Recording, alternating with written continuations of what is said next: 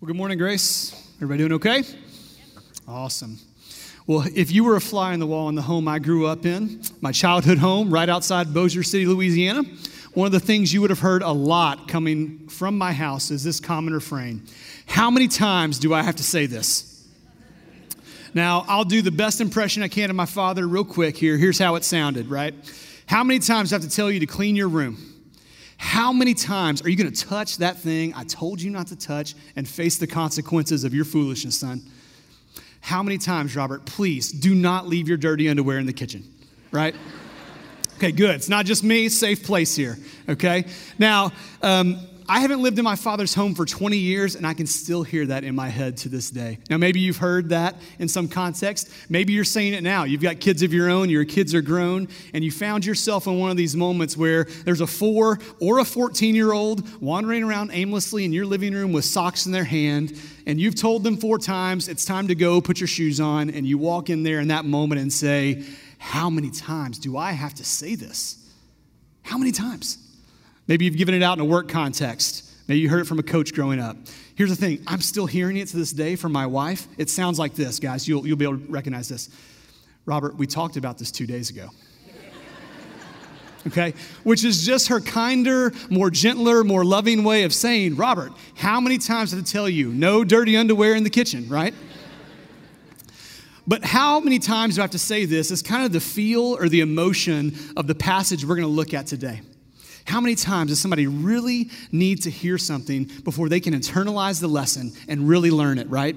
Today, our passage is taken out of a greater context of Jesus teaching repeatedly over and over and over again the same kind of idea, hoping his disciples will really get it and really understand it. Because Jesus' time is running short on this earth, it's a limited time window, and he's starting to focus in on what's most important. And he's saying, guys, listen, listen here. Get in here. You're going to need to hear this. Please, please, do not miss this point. And they keep missing the point. And so today's passage is about a group of men who should have seen it coming, right? They should have been picking up on the clues. It's about a leader who is trying to open his disciples' eyes to a new way of seeing the world and giving them chance after chance to really learn this lesson. And ultimately, I think it's a passage laid out for you and I today by God's good grace to ask us to consider are we missing this same point and finding ourselves in the same place as these disciples? And so, if you have your Bibles and you want to follow along today, we're going to be in the book of Matthew, chapter 20. If you don't have your Bibles, not a problem. We'll make sure it's up on the screen for you today. But we're going to be in Matthew chapter 20, starting in verse 17 in just a few moments. I do think it would benefit us to do a little bit of background work real quick before we read our passage today. I think it's going to be vital for you to understand what's happening in this moment, in this scene. Jesus is headed towards Jerusalem.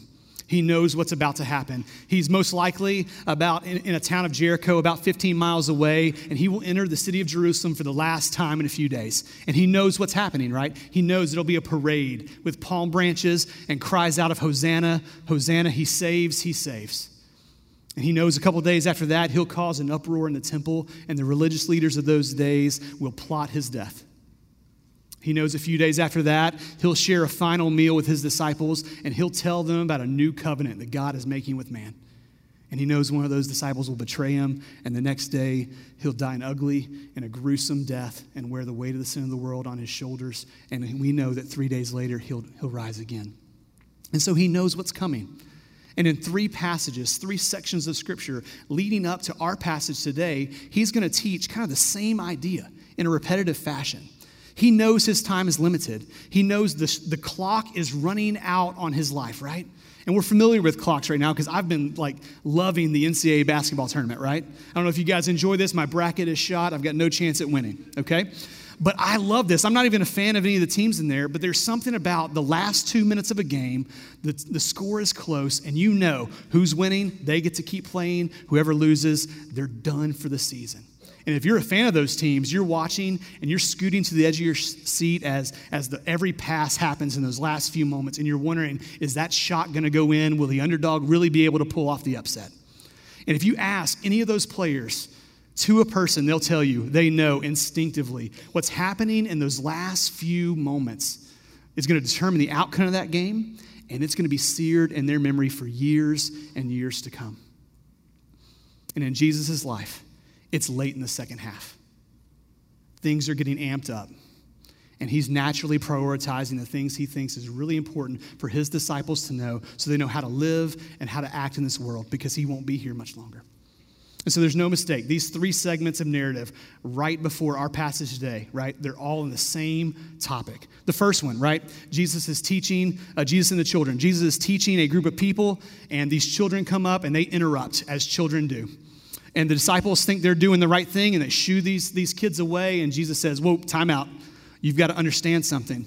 What you think is important, these, these kids are actually important. The kingdom of heaven belongs to these kids, and so you need to bring them, bring them into me.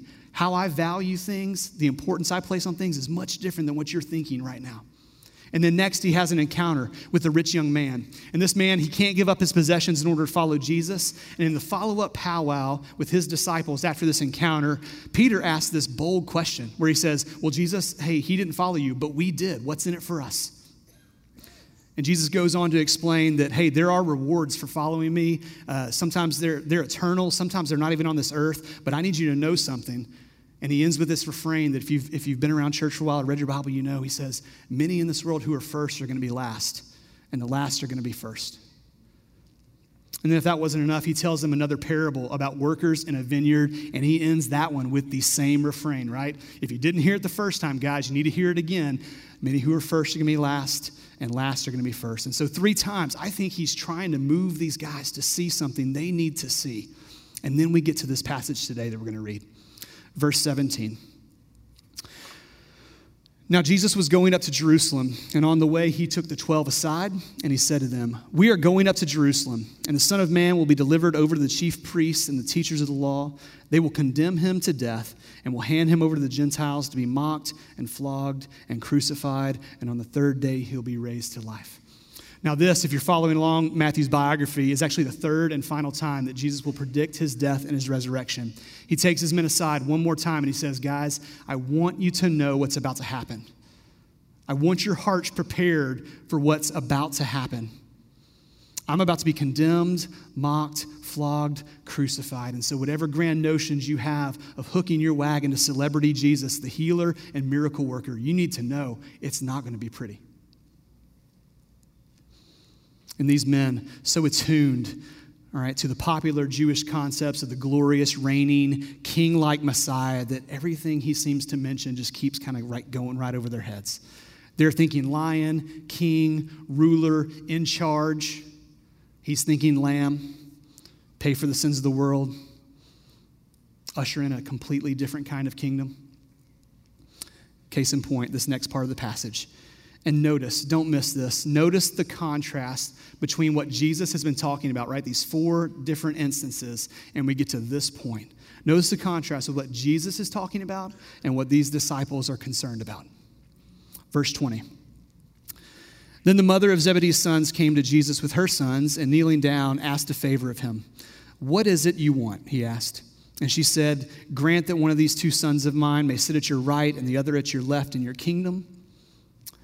You don't know what you're asking, Jesus said to them. Can you drink the cup I'm going to drink? We can, they answered. And Jesus said to them, You will indeed drink from my cup. To sit at my right or left is not for me to grant. These places belong to those for whom they've been prepared by my Father. So the Bible says then. And uh, then, in my mind, means then, right? So it means either right after this or shortly thereafter this. Jesus predicting his death, and it's not going to go well for him, right? A mother comes. And regardless of what the situation was, right, whether it was these two sons putting their mother up to this because they were too afraid of Jesus to ask, or they thought, hey, maybe the little old lady will be able to talk to Jesus or sweet talk him, or maybe it was an overreaching mother who maybe wasn't privy to all these conversations, but she's doing what mothers do, right? She's trying to make sure she can garner favor and power and opportunity for her sons or whether it was all three of them scheming somehow to get what they really wanted from Jesus. But no sooner, right? No sooner that Jesus had mentioned his death again, the two of his disciples and their mother are trying to get the positions of greatness. Imagine it this way they're three, three, three and a half talks into this growing theme, and they think, yep, now's the right time to ask Jesus this question. So blinded, right? But not even that, they don't even, they, they don't even know what they're asking for. And Jesus even says it to them, right? Guys, I think you're missing the point. Do you even know what you're asking about? And then it gets better, right? Then this sentence, verse 24. When the ten heard about this, they were indignant with the two brothers. There's a lot, there's a lot said in that, in that little sentence there. That's a strong word, indignant. Like, I don't know what the scale is on anger, but I'm assuming anger's here and, and indignation is somewhere in here. Okay? So, what made these brothers so mad? There's only, I think there's only two options here. It doesn't tell us. I wish the Bible did tell us, but I think we can figure it out using our, uh, using the context, right? The first one is that these, bro- these disciples had already learned the lesson, right? They'd already been like, hey, they're judging the brothers, going, guys, come on. He talked about this, right? Remember the kids and remember the parable of the vineyards. Remember the rich young man. Remember, he just talked about his death. Don't be the slow learners, guys. Come on. Or, and the more likely because of what happens right after this, they're upset they didn't ask first. They had their eye on the same positions the same greatness. And James and John just beat him to the punch. And so this is the point where if I was Jesus, and I know what you're thinking, right? We're really glad you're not Jesus, Robert. Okay, me too. Okay, but if I was Jesus, this is the point where I might have thrown up my hands in frustration and exasperation and said, Guys, really? How many times do we need to go over this? And that's not what Jesus does at all. Instead, he lovingly and patiently and kindly, he gathers his disciples in one more time and says, Guys, let's talk about this one more time. Verse 25. Jesus called them together and said, You know, you know that the rulers of the Gentiles lord it over them, and their high officials exercise authority over them. Not so with you. Not so with you. Instead, Whoever wants to become great among you must be your servant, and whoever wants to be first must be your slave, just as, just as the Son of Man did not come to be served, but to serve and to give his life as a ransom for many. And Jesus is addressing the whole group, and he's saying, Get in here.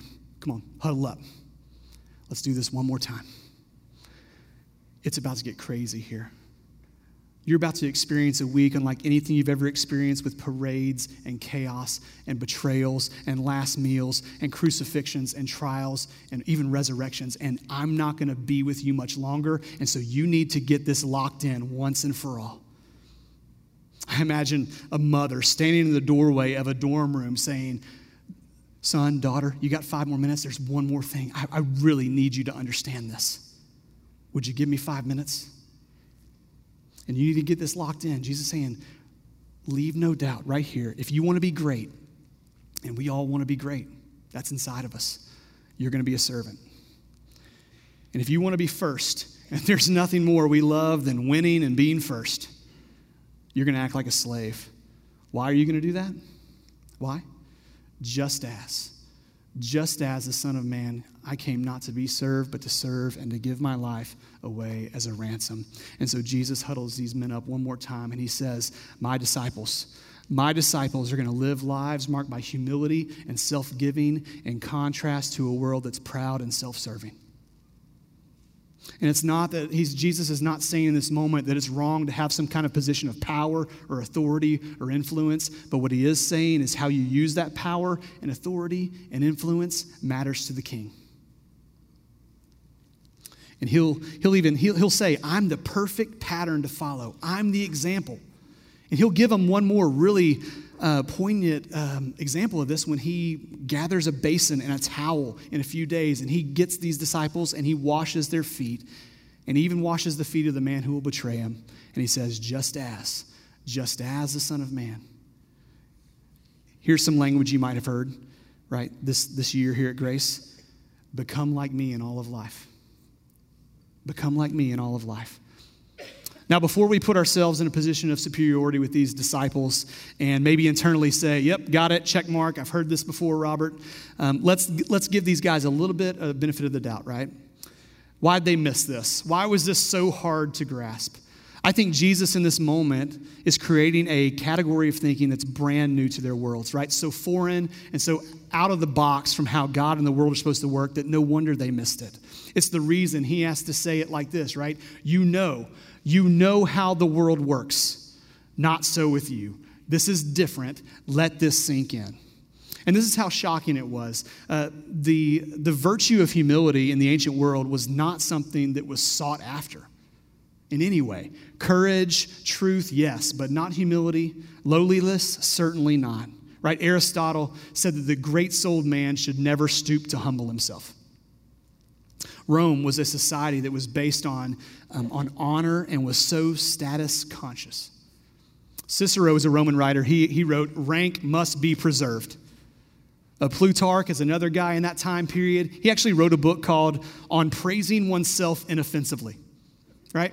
That book would sell, by the way, side note. If you're writing books for the bestseller list, that one would probably sell in our day. Macquarie University is a university in Australia. They did a, a, fascinating study where they, and they don't have any religious affiliation, but they did a study trying to determine what were the origins of humility as a social virtue in our world. And they came away with this conclusion, right? That the modern Western fondness for humility almost certainly derives from the peculiar impact on Europe of the Judeo Christian worldview.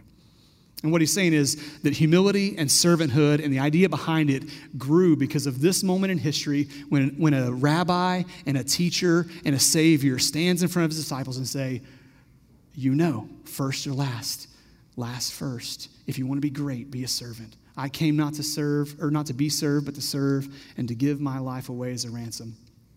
And Jesus is trying to connect these men back to how they were created to be and this world was bent and broken, and they are too. And he's trying to say, guys, listen to me. Listen to me. You know. You know what it's like in this world. You know. Not so with you. Not so with you. Now, I may be off a little bit, and I think even in our current uh, cultural climate, even though we've made humility and servanthood a little more in vogue and fashionable, like, you know, through leadership books and TED Talks and, and things like that, I'd still ask you to consider the reality that our world still very much works the same way it did back in Jesus' day. And that these countercultural ideas are still uh, pressing in on us as disciples of Jesus Christ right? We're still living in a proud, self serving, egotistical generation, and self promotion is, is common and maybe even rampant, right? We still live in a world, and I think you'll agree with me, we still live in a world where men and women will cut corners and scheme and do whatever they need to do to get what they want. Some of us, even. We still live in a world where men and women will seek out the praise of others, and they'll even they'll purposely do good, but they'll make sure you know about it on Facebook. It's funny because it's true. We still live in a world where men and women love awards and praise and seats of honor and positions of power and influence and authority, right? We still live in a world where time and time again the powerful abuse the weak in so many ways. And so these disciples, they walked with Jesus and they missed it. And surely, surely we wouldn't be so foolish as to think we've, we've got this nailed or that we don't have work to do in this regard right? So let's humbly remember that we're in the same seats with these disciples. And here's how I know that, right? Here's how I know it. Some of you, you got cut off this week in traffic and there were fingers or other gestures involved, okay? Because you wanted to be first. Like Matt's, Matt's even got a great story about getting flipped off in the church parking lot after church. like you should hear it, it's, it's amazing, okay? How dare they get in line in front of me? I've got places to go, people to see. Time is money. I know this week, some of you got into a petty, petty argument with a kid, one of your children, or a coworker, or maybe even a spouse. And it wasn't one of those like important arguments, but you had to be right. And you went and Googled the answer and showed them. right? Here, see? Some of you this week, you got impatient, flustered, perhaps even angry because someone wasn't serving you fast enough. Not even talking about you serving them. They're serving you in some capacity, and they're not doing it in a way that's to your liking or fast enough, and it's got you all, all flustered. And they, these men, these disciples, they lived in a world built on rank and honor and status and puffing oneself up and self promotion and resume building and serve me. And the world hasn't changed all that much.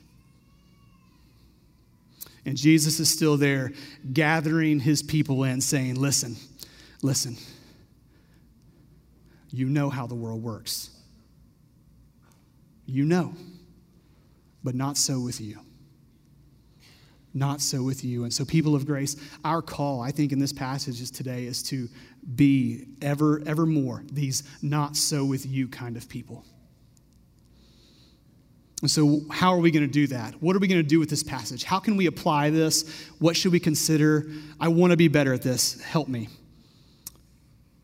In this moment, I'm a little nervous before we go on because I think there's two possible responses that are going on inside your head right now.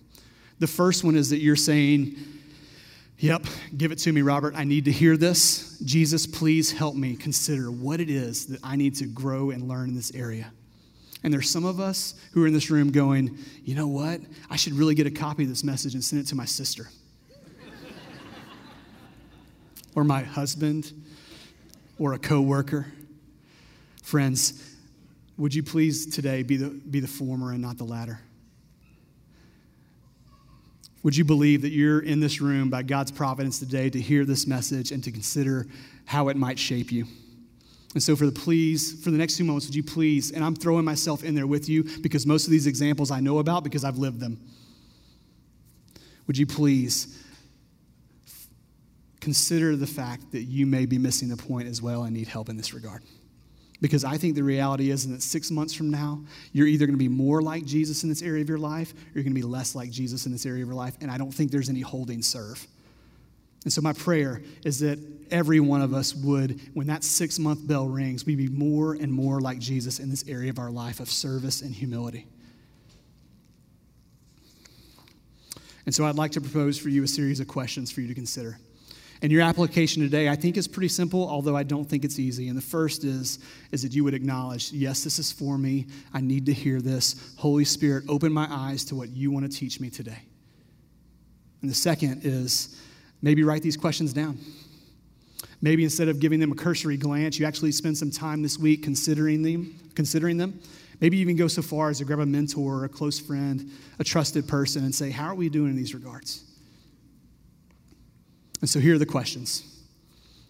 The first one Where are you giving your life away?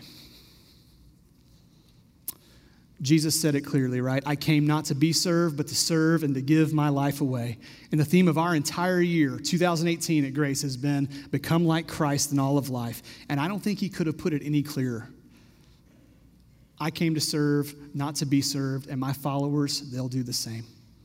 You're going to be not so with you kind of people. And so, if you're a disciple of Jesus today, where are you giving your life away? Where are you serving? Where are you willfully and joyfully, for the sake of others, in the name of Christ, serving with no chance of the favor being returned?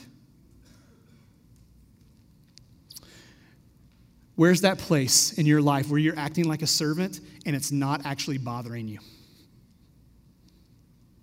If not, if there's something that doesn't come to mind or some things that don't come to mind, I think the Lord Jesus, through his word today, might be in the most loving but also straightforward way saying, How many times do I have to say this?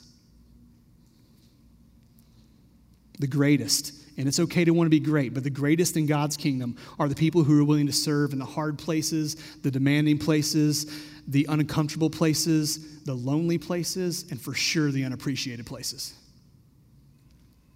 where they're willing to spend and be spent, those, those men and women are the greatest. And so you were created. I, I, I believe this. You were created by God and redeemed by Jesus Christ to serve others. And when you do that, and when you get more in line with that, you're going to find one of the greatest highs on this earth is being attuned to what Jesus is doing and being used by Him in humble service to others. Because it's lining you more up with how you were designed, how your soul was designed to be. And so, what would happen? What would happen in your life if you showed up to church with the mentality that I'm going to be, I'm going to give and I'm not going to take? What would happen if we, if we came to a church where there was a line to serve for the toddlers? What would happen? What would happen if you did that menial task around the office for someone else and you didn't care if someone saw you? Men, what would happen? Instead of making the joke about the honeydew list, what if you just slowly started checking things off without fanfare or expectation of a pat on the back? What if, what, if, what if you just called a local principal or a local nonprofit or a ministry area up here at church and said, I've got an hour, I'll do anything, where can I help you? I don't know how you answer that question today of where are you giving your life away, but I think the question is, is there for us to consider. You were created by God and redeemed by Jesus Christ to serve others. And so, where are you giving your life away? The second question Are you missing it? These guys, I shouldn't be surprised because I've been following Jesus long enough to know that I miss it too. But these guys, I, for somehow, I'm like, you guys walked with Jesus. You should have gotten this, right? But it still keeps going right over their head. And so, is there some area of your life where Jesus is speaking clearly to you, and you're over on the side the, on the other side of the room, scheming with your mother how to get what you really want, right? Are you missing it? Just like those disciples, is there, some, is there some place in your life where Jesus, for the third or the fifth or the fiftieth time, has made it really clear?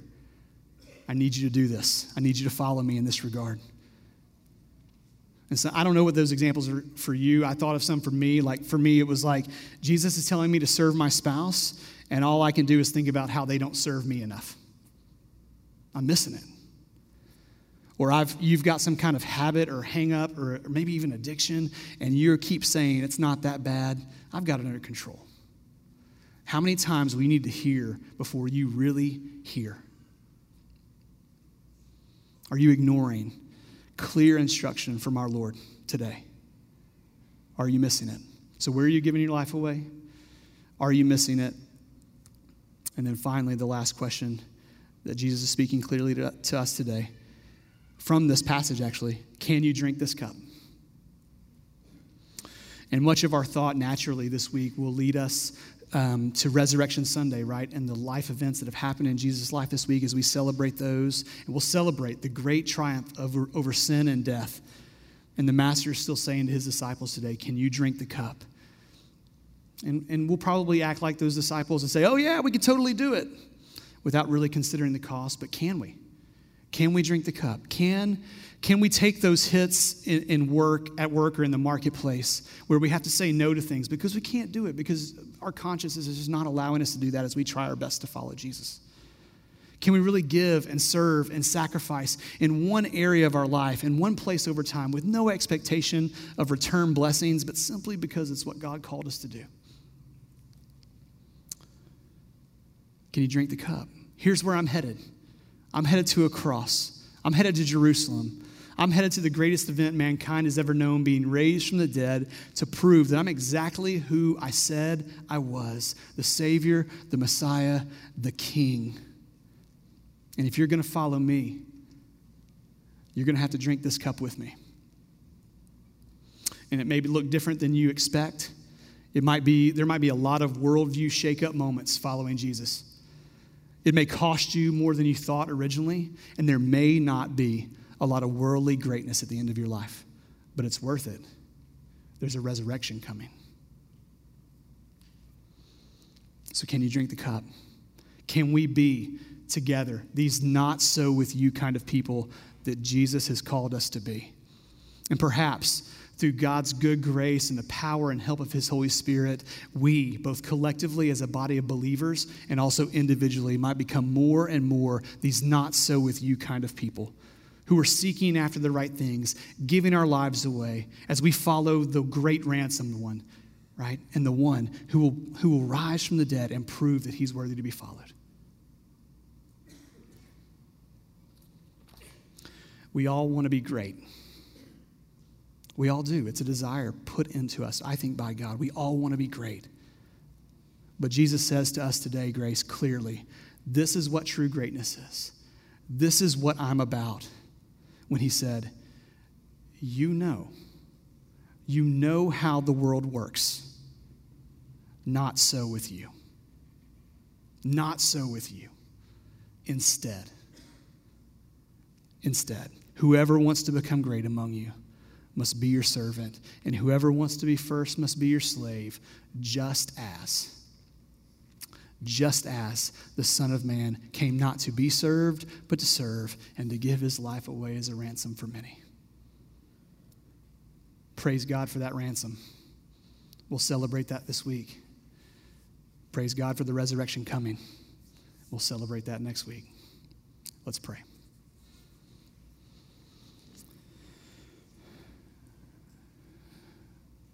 Gracious Father, we we are grateful for your word today, laid out before us so for us to consider and for us to work through so that we as your children may be able to do what you've asked us to do, which is to become like your son, Jesus Christ. You've given us clear instruction today, Father, and for that we're grateful and we're humbled. But Father, we, we also know ourselves well. We know that we're men and women capable of totally missing the point, and we're capable of finding ways to not obey you. And for that, we ask for your forgiveness, and we're reminded of how kind and loving you are to your children. And so, Father, would you help us through the power of your Holy Spirit to become more and more these not so with you kind of people who joyfully and gladly lay down our lives for others in glad service to our King. And we ask this boldly but also humbly because you've told us, God, that we can approach your throne with confidence because, because of what Jesus Christ has done on our behalf. And it's in his magnificent name we pray. Amen.